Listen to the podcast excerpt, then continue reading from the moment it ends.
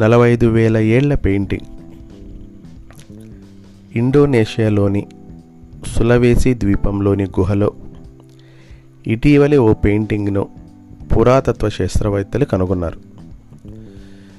దాన్ని పరిశోధించిన వారు ఆశ్చర్యం గొలిపే నిజాలను తెలిపారు.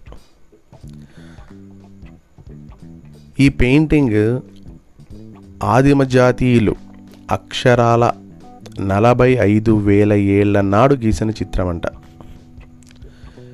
ఈ పెయింటింగ్లో 2 వరాహాలు పిగ్స్ కనిపిస్తున్నాయి. జంతువులకు సంబంధించి ప్రపంచంలో అత్యంత పురాతనమైన పెయింటింగ్ ఇదే అని పురాతత్వ శాస్త్రవేత్తలు చెబుతున్నారు.